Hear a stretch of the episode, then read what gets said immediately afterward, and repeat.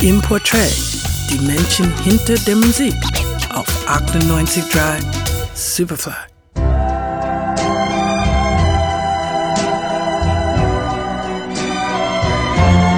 Marie Dionne Warwick wird am zwölften Dezember neunzehnhundertvierzig in New Jersey in eine religiöse Familie geboren.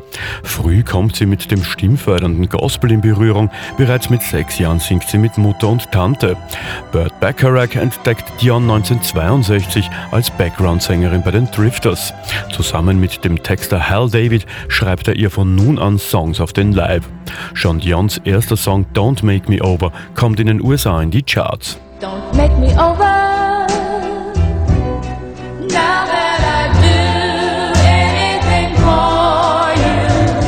Zu dieser Zeit wird aus Dionne Warwick auch Dionne Warwick, schlicht und einfach aufgrund eines Rechtschreibfehlers auf dem Cover der Single. Für Do You Know the Way to San Jose erhält Warwick neunzehnhundertachtundsechzig als erste afroamerikanische Sängerin nach Ella Fitzgerald einen Grammy, dem neunzehnhundertsiebzig ein weiterer folgt. neunzehnhundertachtundsechzig erreicht sie mit Theme from Valley of the Dolls Platz zwei der amerikanischen Charts. Außerdem nimmt sie ein Jahr zuvor das später vielfach gecoverte I Say a Little Prayer auf. Dionne Warwick wird zum Megastar. The moment I wake up, before I put on my makeup, I say a little prayer for you.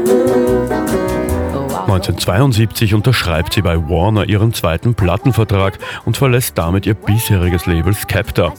Dort kann sie nicht an frühere Erfolge anknüpfen, selbst mit Hilfe des Produzententeams Holland, Dozier und Holland.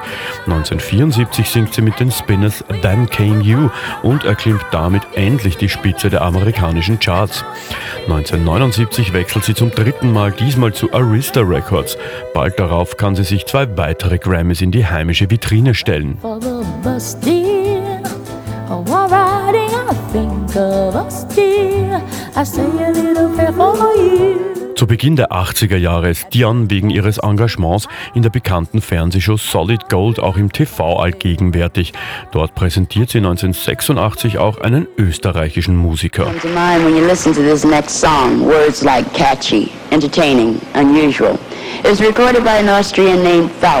Musikalisch beginnt die Zeit der Paarduette.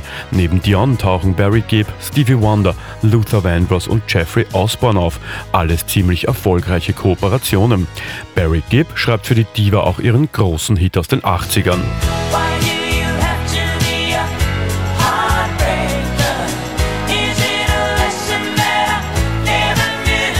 Dionne Warwick, mittlerweile studierte Master of Music, fällt im Laufe der Zeit auch mit suspekten Aktionen auf, zum Beispiel für das Psychic Friends Network. Dennoch gilt sie als History Maker und für das Rolling Stone Magazin als Pionier ihres Genres. Sie hat zahlreiche Auszeichnungen für Musik und humanitäres Engagement erhalten und sagt von sich, sie habe es sich selbst zur Aufgabe gemacht, die Stimme derer zu sein, die keine Stimme hätten. Heute feiert sie ihren fünfundsiebzigsten Geburtstag. Alles Gute!